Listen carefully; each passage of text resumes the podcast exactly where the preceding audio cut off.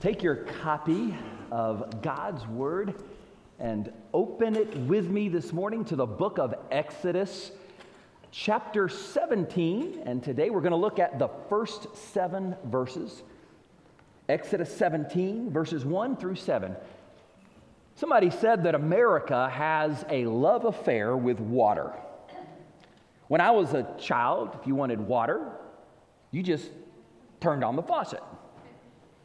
These days, you can buy just about every kind of water imaginable. For example, there is tap water, distilled water, filtered water, purified water, well water, mineral water, spring water, artesian water, glacier water, volcanic water, sparkling water, alkalized water, birch water, and if that's not enough, there's this thing called Diet Sprite Zero, which guess what, is just water.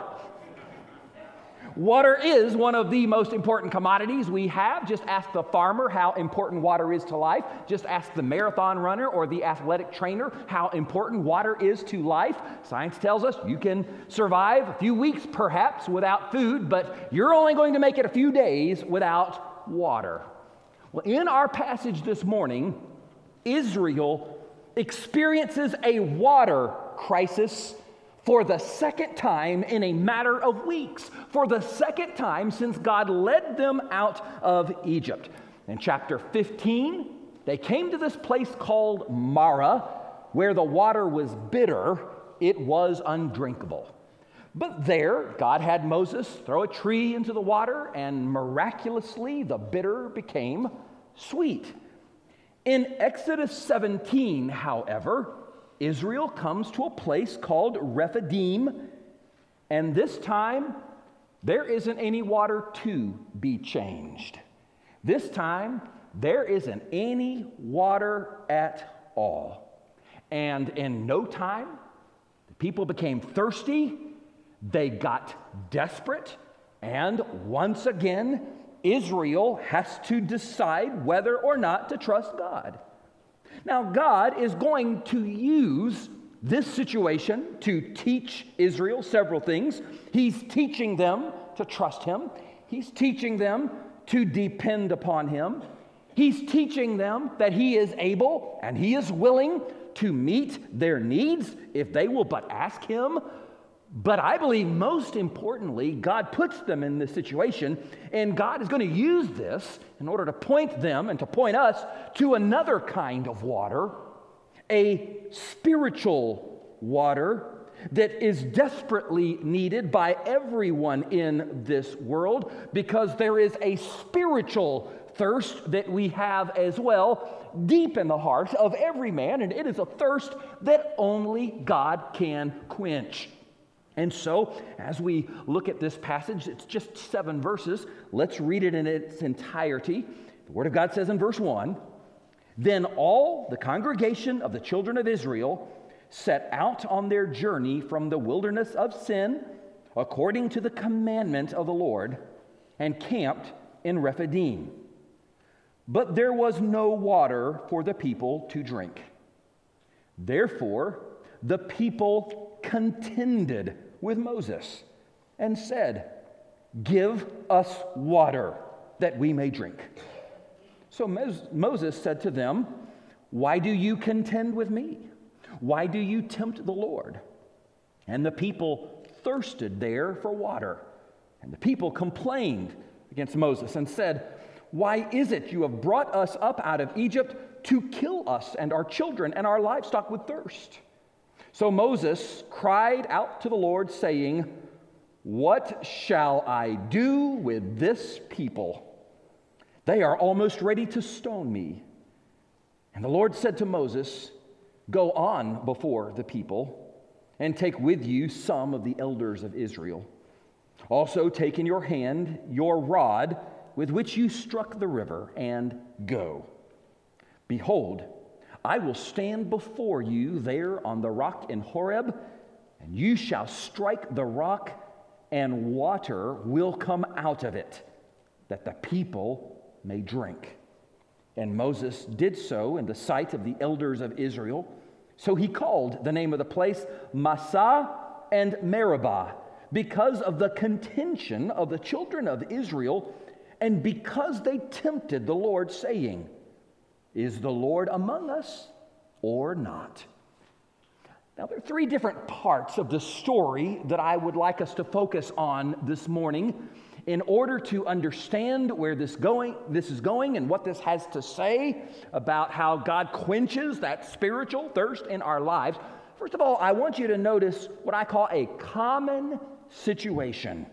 A common situation. Verse 1 says that Israel arrived at a place called Rephidim, and that word in the Hebrew literally means resting place. Don't you just know how excited they were to come here? Rephidim, resting place. Finally, we're going to get some rest. Finally, no more problems, no more worries. This is going to be great.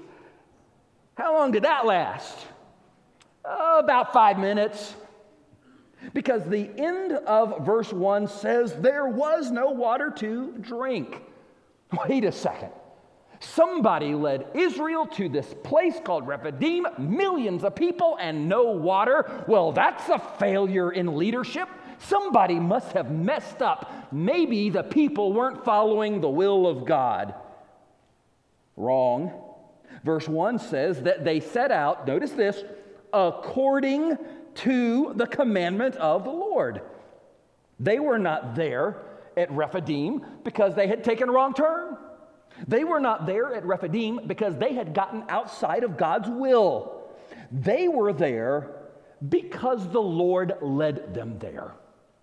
And it's real easy for us sometimes when we are experiencing trials or tribulations to think, well, we must have done something wrong. We must be out of God's will.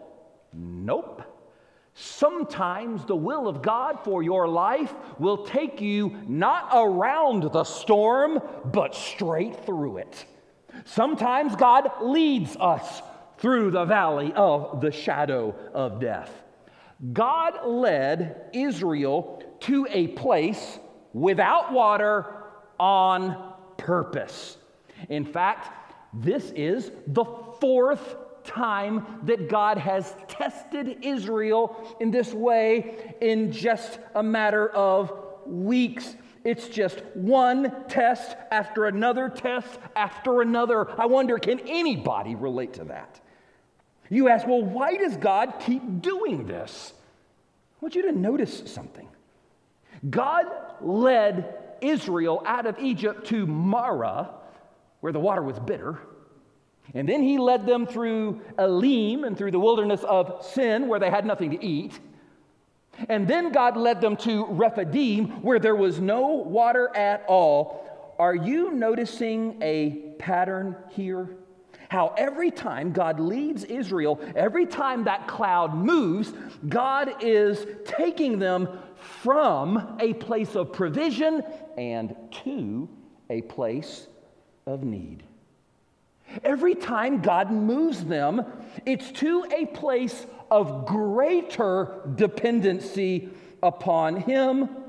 It's to a place where He alone can meet their needs. God led Israel to Rephidim so that they would learn to trust in Him more.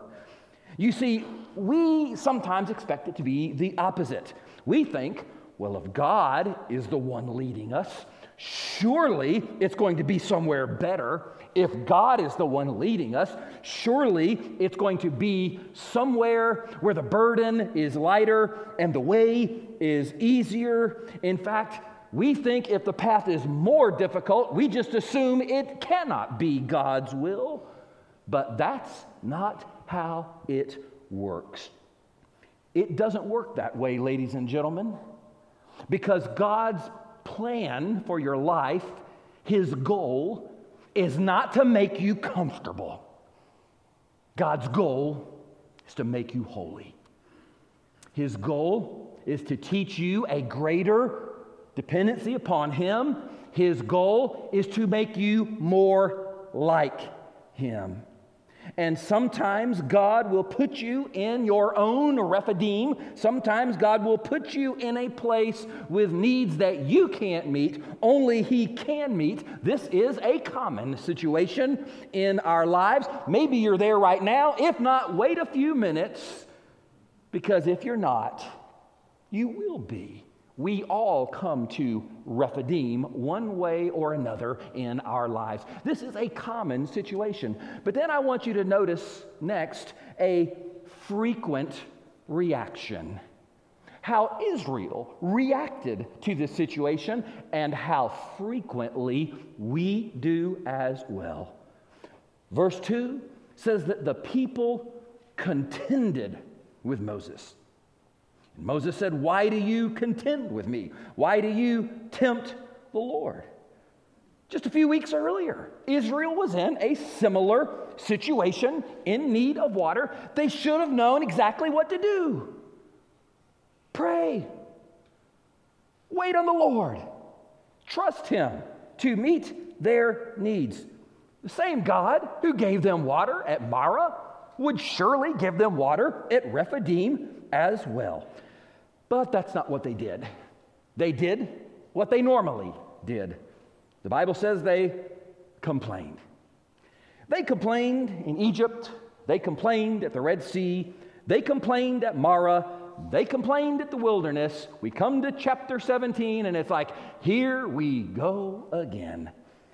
Now, when we first read this story, we're kind of tempted to ask this question: why does God keep putting Israel in the same situation, or almost the same situation, over and over again?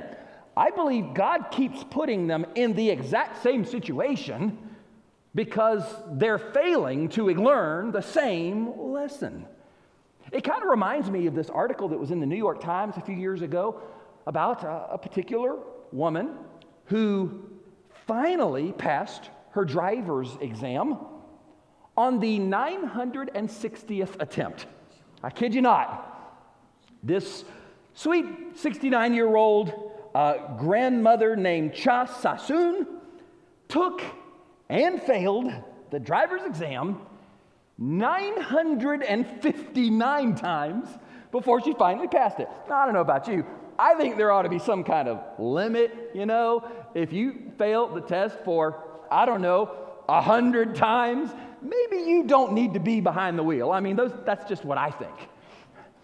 Anyway, Hyundai Corporation, they decided to give her a new car in commemoration of her accomplishment.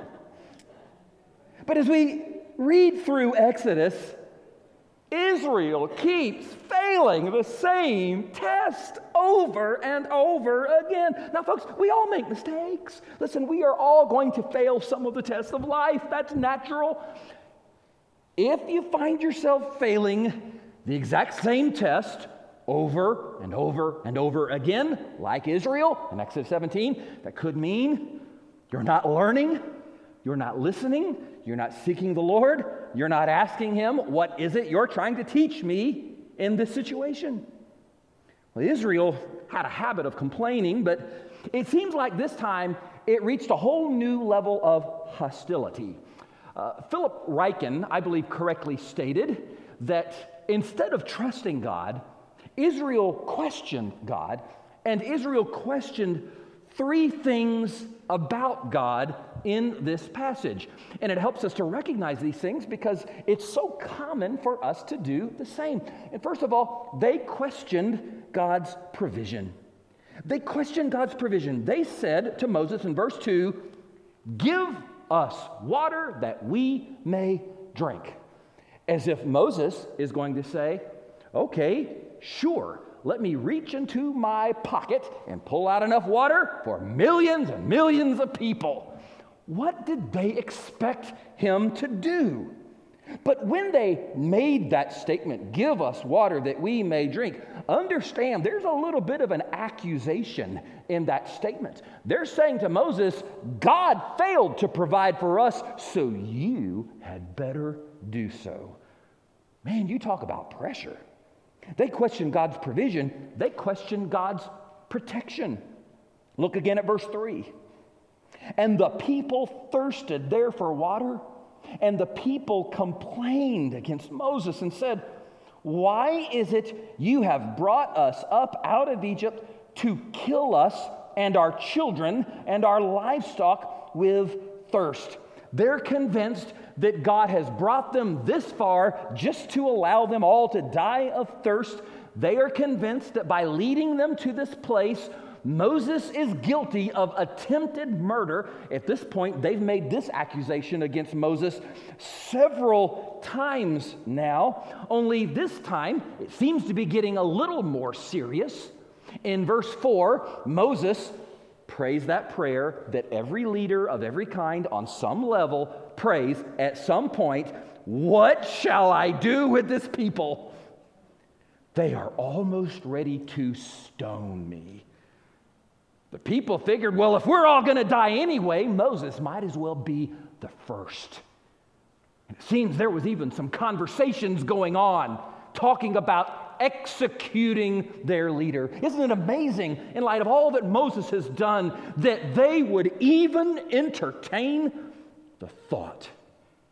And I don't know about you, but I look at verse 4. It sounds like all of their complaining and all of their threats, they're starting to wear Moses down. We come to chapter 17, and now Moses needs to be reminded of God's protection as well. Somebody needs to remind Moses, the same God who protected you from Pharaoh will protect you from the mob. They question God's provision and his protection, but they also question his presence. In verse 7, at the end of the verse, the people asked this question: "Is the Lord among us or not?" God, are you really there? Are you still with us? Have you abandoned us? You ever find yourself asking any of these questions? You know, it's one thing to take your problem to the Lord and tell him all about it. God invites us to do that. Cast your cares upon the Lord. But we need to understand there is a difference between asking God and questioning God. You say, well, what's the difference? When we ask God, we assume God's faithfulness. We may not have the answers, we may not be able to explain it all, but we are starting off assuming that, yes, God is faithful. When we ask God, we assume God's faithfulness, but when we question God, we are doubting God's faithfulness. And oh, there's a big difference between the two. When we are tested, when we are tried, it is so easy to react by questioning God's provision or his protection or his presence. But I want you to notice this. Israel was questioning God's provision, but what did they see 6 days a week when they got up in the morning and stretched and opened up their tent and looked out? What did they see but manna covering the ground and God supernaturally providing for them? Why did they question God's provision? They questioned God's protection. Have they already forgotten how God protected them from the plagues, especially the Passover, how God protected them from Pharaoh's army? Why are they questioning God's protection? They're questioning God's presence. Lord, are you really there? And yet all they had to do was look up at the cloud by day and the pillar of fire by night, where by day God led them. Why are they questioning God's presence? I can tell you why they questioned these three things, and I can tell you in just two words: spiritual amnesia. They're suffering a case of spiritual amnesia. Psalm 106 describes this very moment in Israel's history, and in verse 13 it says, they soon forgot his works. Think about that. They soon forgot. How quickly they forgot. and how quickly we can forget God's works on our behalf. Folks, it's easy to develop spiritual amnesia.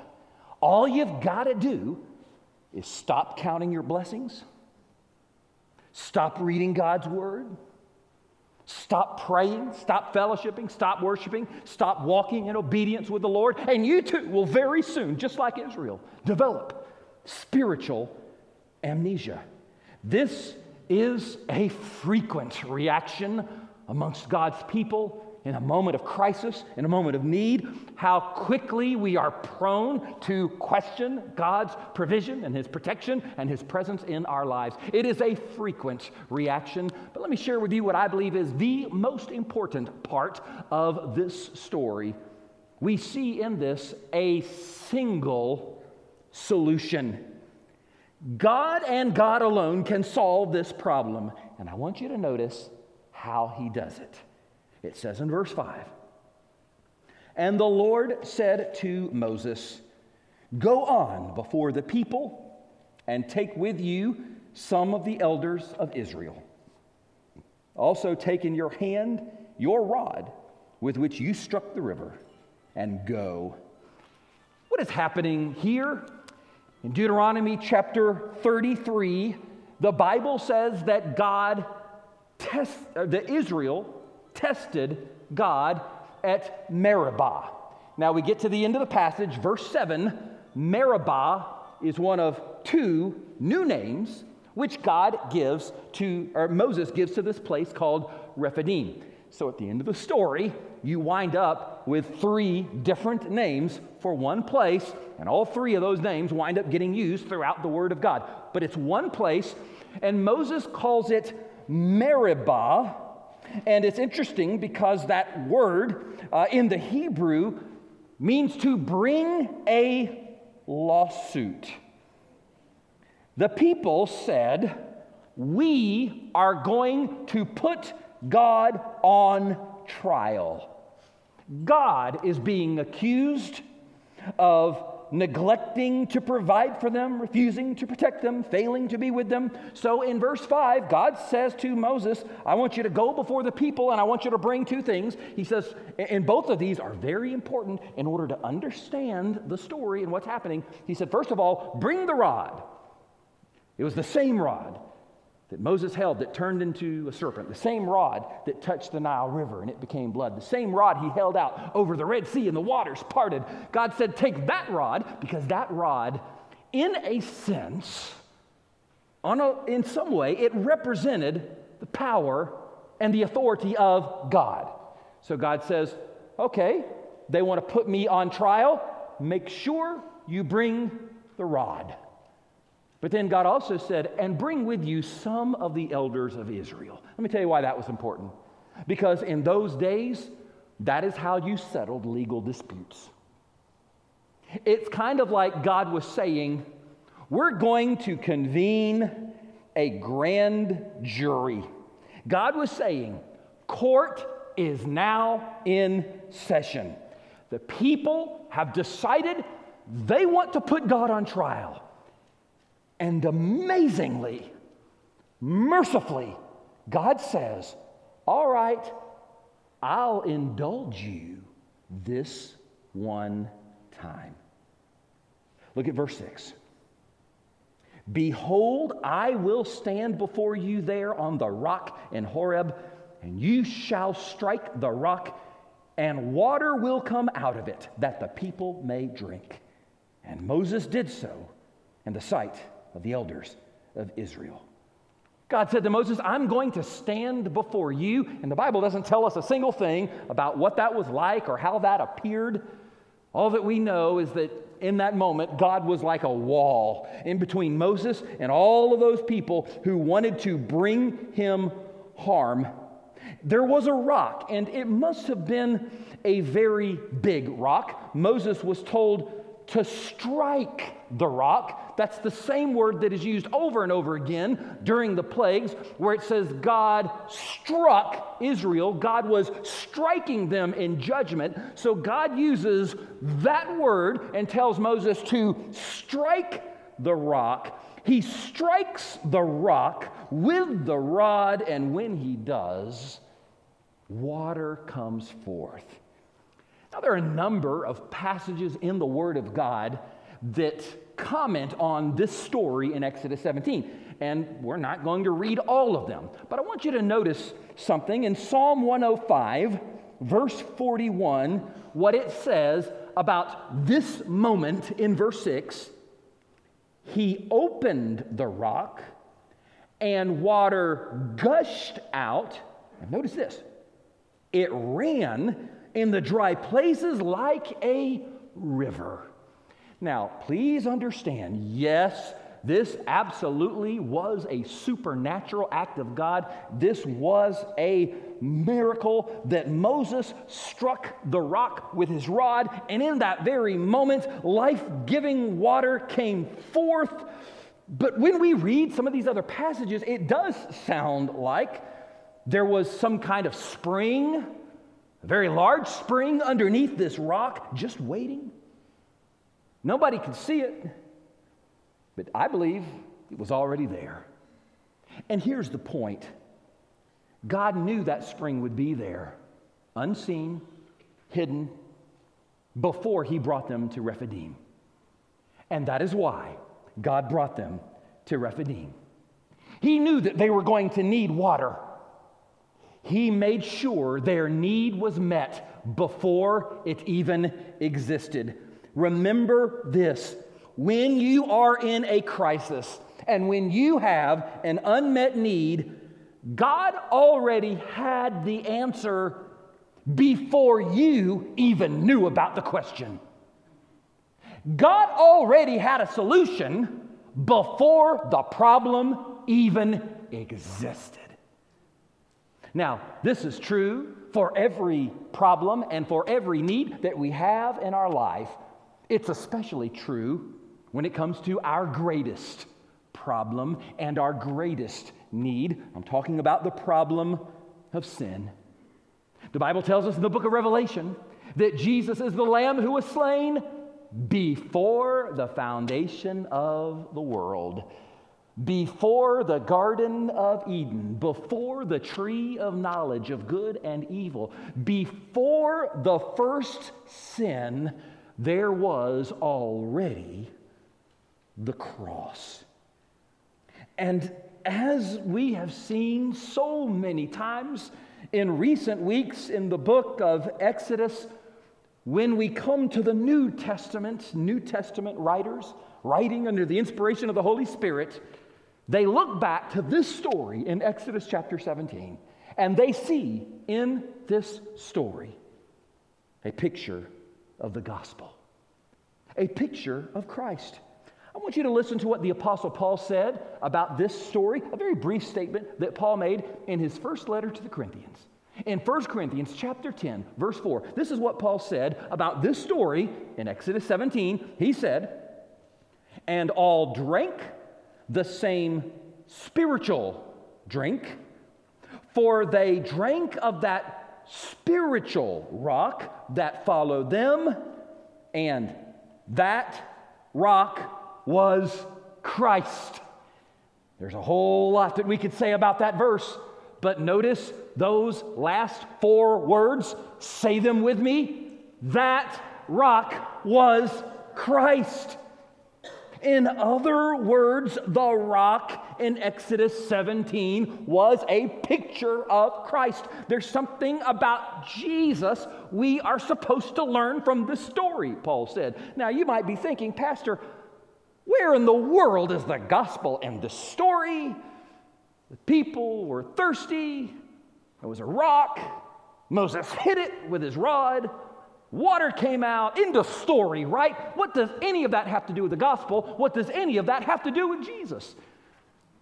Well, I'm glad you asked. In Exodus 17, God allowed himself to be put on trial. God graciously submits himself to his own judgment. The rod, which represents God's presence, strikes the rock, and life-giving water flows. The verdict is clear. God is both holy and loving.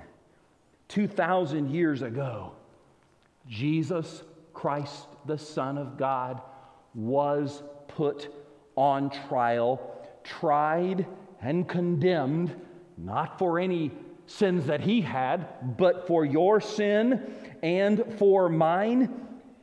He then went to the cross, where God the Father struck him with the rod of divine justice. As Isaiah 53 says, he was wounded for our transgressions. He was bruised for our iniquities. The punishment for our peace was placed upon him. By his stripes, we are healed. Jesus took the blow that belonged to us, and because he did, two things flow. When he died on the cross, literally, physically, and the soldier pierced his side with that spear, the Bible says that water flowed from his side, meaning that he had paid it all. But just as important, when Jesus died upon that cross, because he was struck for you and for me. Spiritual drink, Paul called it. Living water flows from him to this day. This is the water Jesus was talking about when he met the woman at the well. He said, if you drink the water that I offer you, you will never thirst again. It's the water that Jesus was offering in John chapter 7 when he said, anyone who is thirsty, come to me. Anyone who believes may come and drink, for the scripture declares, rivers of living water shall flow from his heart. You realize that later on in Israel's history, in Numbers chapter 20, there's another story almost just like this one in Exodus 17. Once again, Israel needs water. Once again, the people are thirsty. They're desperate. Once again, God leads them to a rock.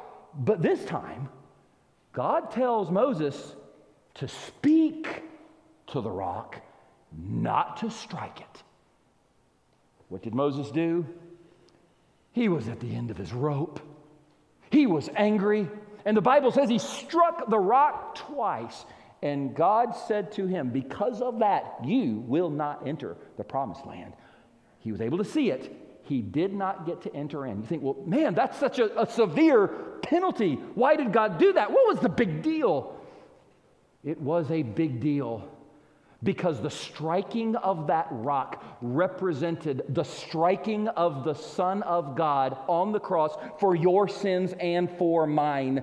And Jesus died once. He was stricken once and for all for sin. He made one payment that was enough to cover the sin debt of every man, woman, boy, and girl. And therefore, whosoever shall call upon the name of the Lord shall be saved. Therefore, whosoever believes in him shall not perish, but have everlasting life.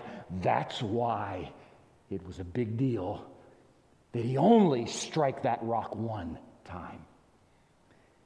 Towards the end of World War II, something very tragic happened. On July 30th, 1945, the naval battle cruiser USS Indianapolis was struck by a Japanese torpedo, and it sank. In 12 minutes, 300 passengers died, 300 out of 1,200 that were on board. That left 900 men clinging to debris for 4 days under the blazing sun. One of those men who survived that ordeal would later write about it. And he said that the men became so desperate, they were so thirsty, they convinced themselves that they could drink the salt water of the Pacific Ocean. And many of them began to do so. This survivor says he spent most of those 4 days begging the other soldiers, don't drink that salt water, just wait a little longer. Even hitting some of them to try to get them to stop drinking it. But they were so thirsty. Most of them simply got to a point where they could not resist. And drinking that salty water of the Pacific Ocean, as a result, only 316 of them survived. It's amazing that many made it. But brothers and sisters, I tell you that because there's a spiritual thirst that is in this world. A thirst for meaning and a thirst for purpose, a thirst for peace, a thirst for forgiveness, a thirst for salvation, a thirst for eternal life, a thirst to know the God who created us. But there is this spiritual thirst that resides in the heart of man. And like those soldiers in the Pacific Ocean, most people in this world around us today, they're so thirsty. They're so desperate. They will drink the poisons of this world to try and quench it. They will drink the salty waters of sexual sin. They will drink the salty waters of materialism. They will drink the salty waters of the occult, of the New Age movement. They'll drink the salty waters of drugs, the salty waters of power or prestige or success or any number of things in an attempt, a vain attempt to try to quench that thirst that is inside of them. But ladies and gentlemen, there's only one water that will quench this thirst. And it is the living water that only Jesus gives. Heavenly Father, we thank you for this living water through Jesus Christ.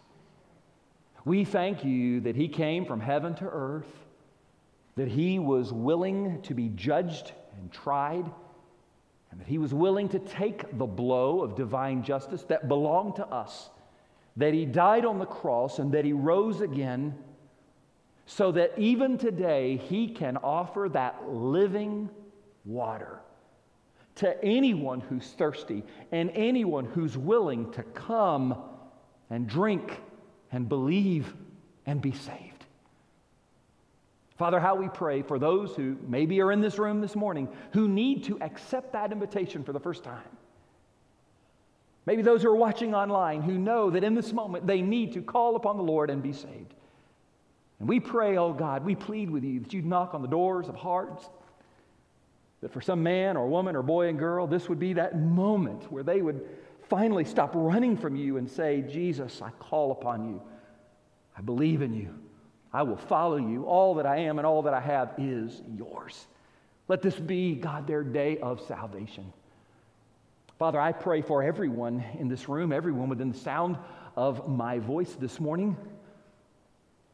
How often we too question your provision, even though you've provided for us so faithfully so many times. How often we question your protection, even though you've protected us again and again.